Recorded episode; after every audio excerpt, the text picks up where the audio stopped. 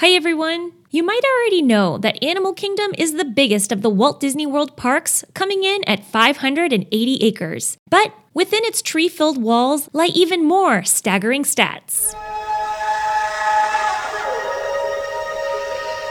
Let's start from before Animal Kingdom opened its gates. When researching the diverse landscapes and life that would be a part of Animal Kingdom, Imagineers who led the project traveled all over the globe for research to really give the park a sense of authenticity. This group in total traveled 500,000 miles, which comes to circling the globe 20 times. Now, over to Pandora. Bringing the Valley of Mo'ara to life included sculpting and building the enormous floating mountain structures, a perfect fit for banshee perching. Instead of our Imagineers traveling the globe, Disney brought more than 60 artists in from across the globe, including Peru, France, Portugal, Japan, and Ireland to create them. The artscape, as Disney calls it, consists of 22 floating mountains, with its tallest peak reaching 130 feet off the ground.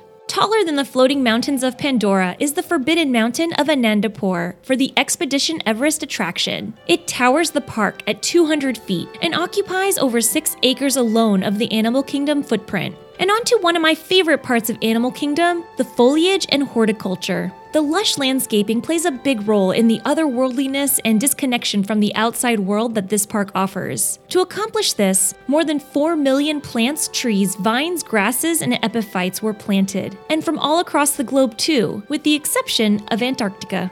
And finally, for today, the animals. The animal nutrition team prepares more than 1,500 group or individual diets daily, weighing in at more than 10,000 pounds of food. The quality of care the veterinary team puts into their residents is evidenced by the conservation efforts and births that happen right there on Disney property. The first live birth at Animal Kingdom was an African antelope called a kudu. Since then, many babies have been born on premises, from mandrills and giraffes to Guam kingfishers. And speaking of Guam kingfishers, Animal Kingdom is responsible for raising the nearly extinct bird species by nearly 30%, where the birds are now totaling 145 in the world. And bonus stat, just to harp on how big Animal Kingdom is, all three of the other Walt Disney World parks can comfortably fit within Animal Kingdom's walls.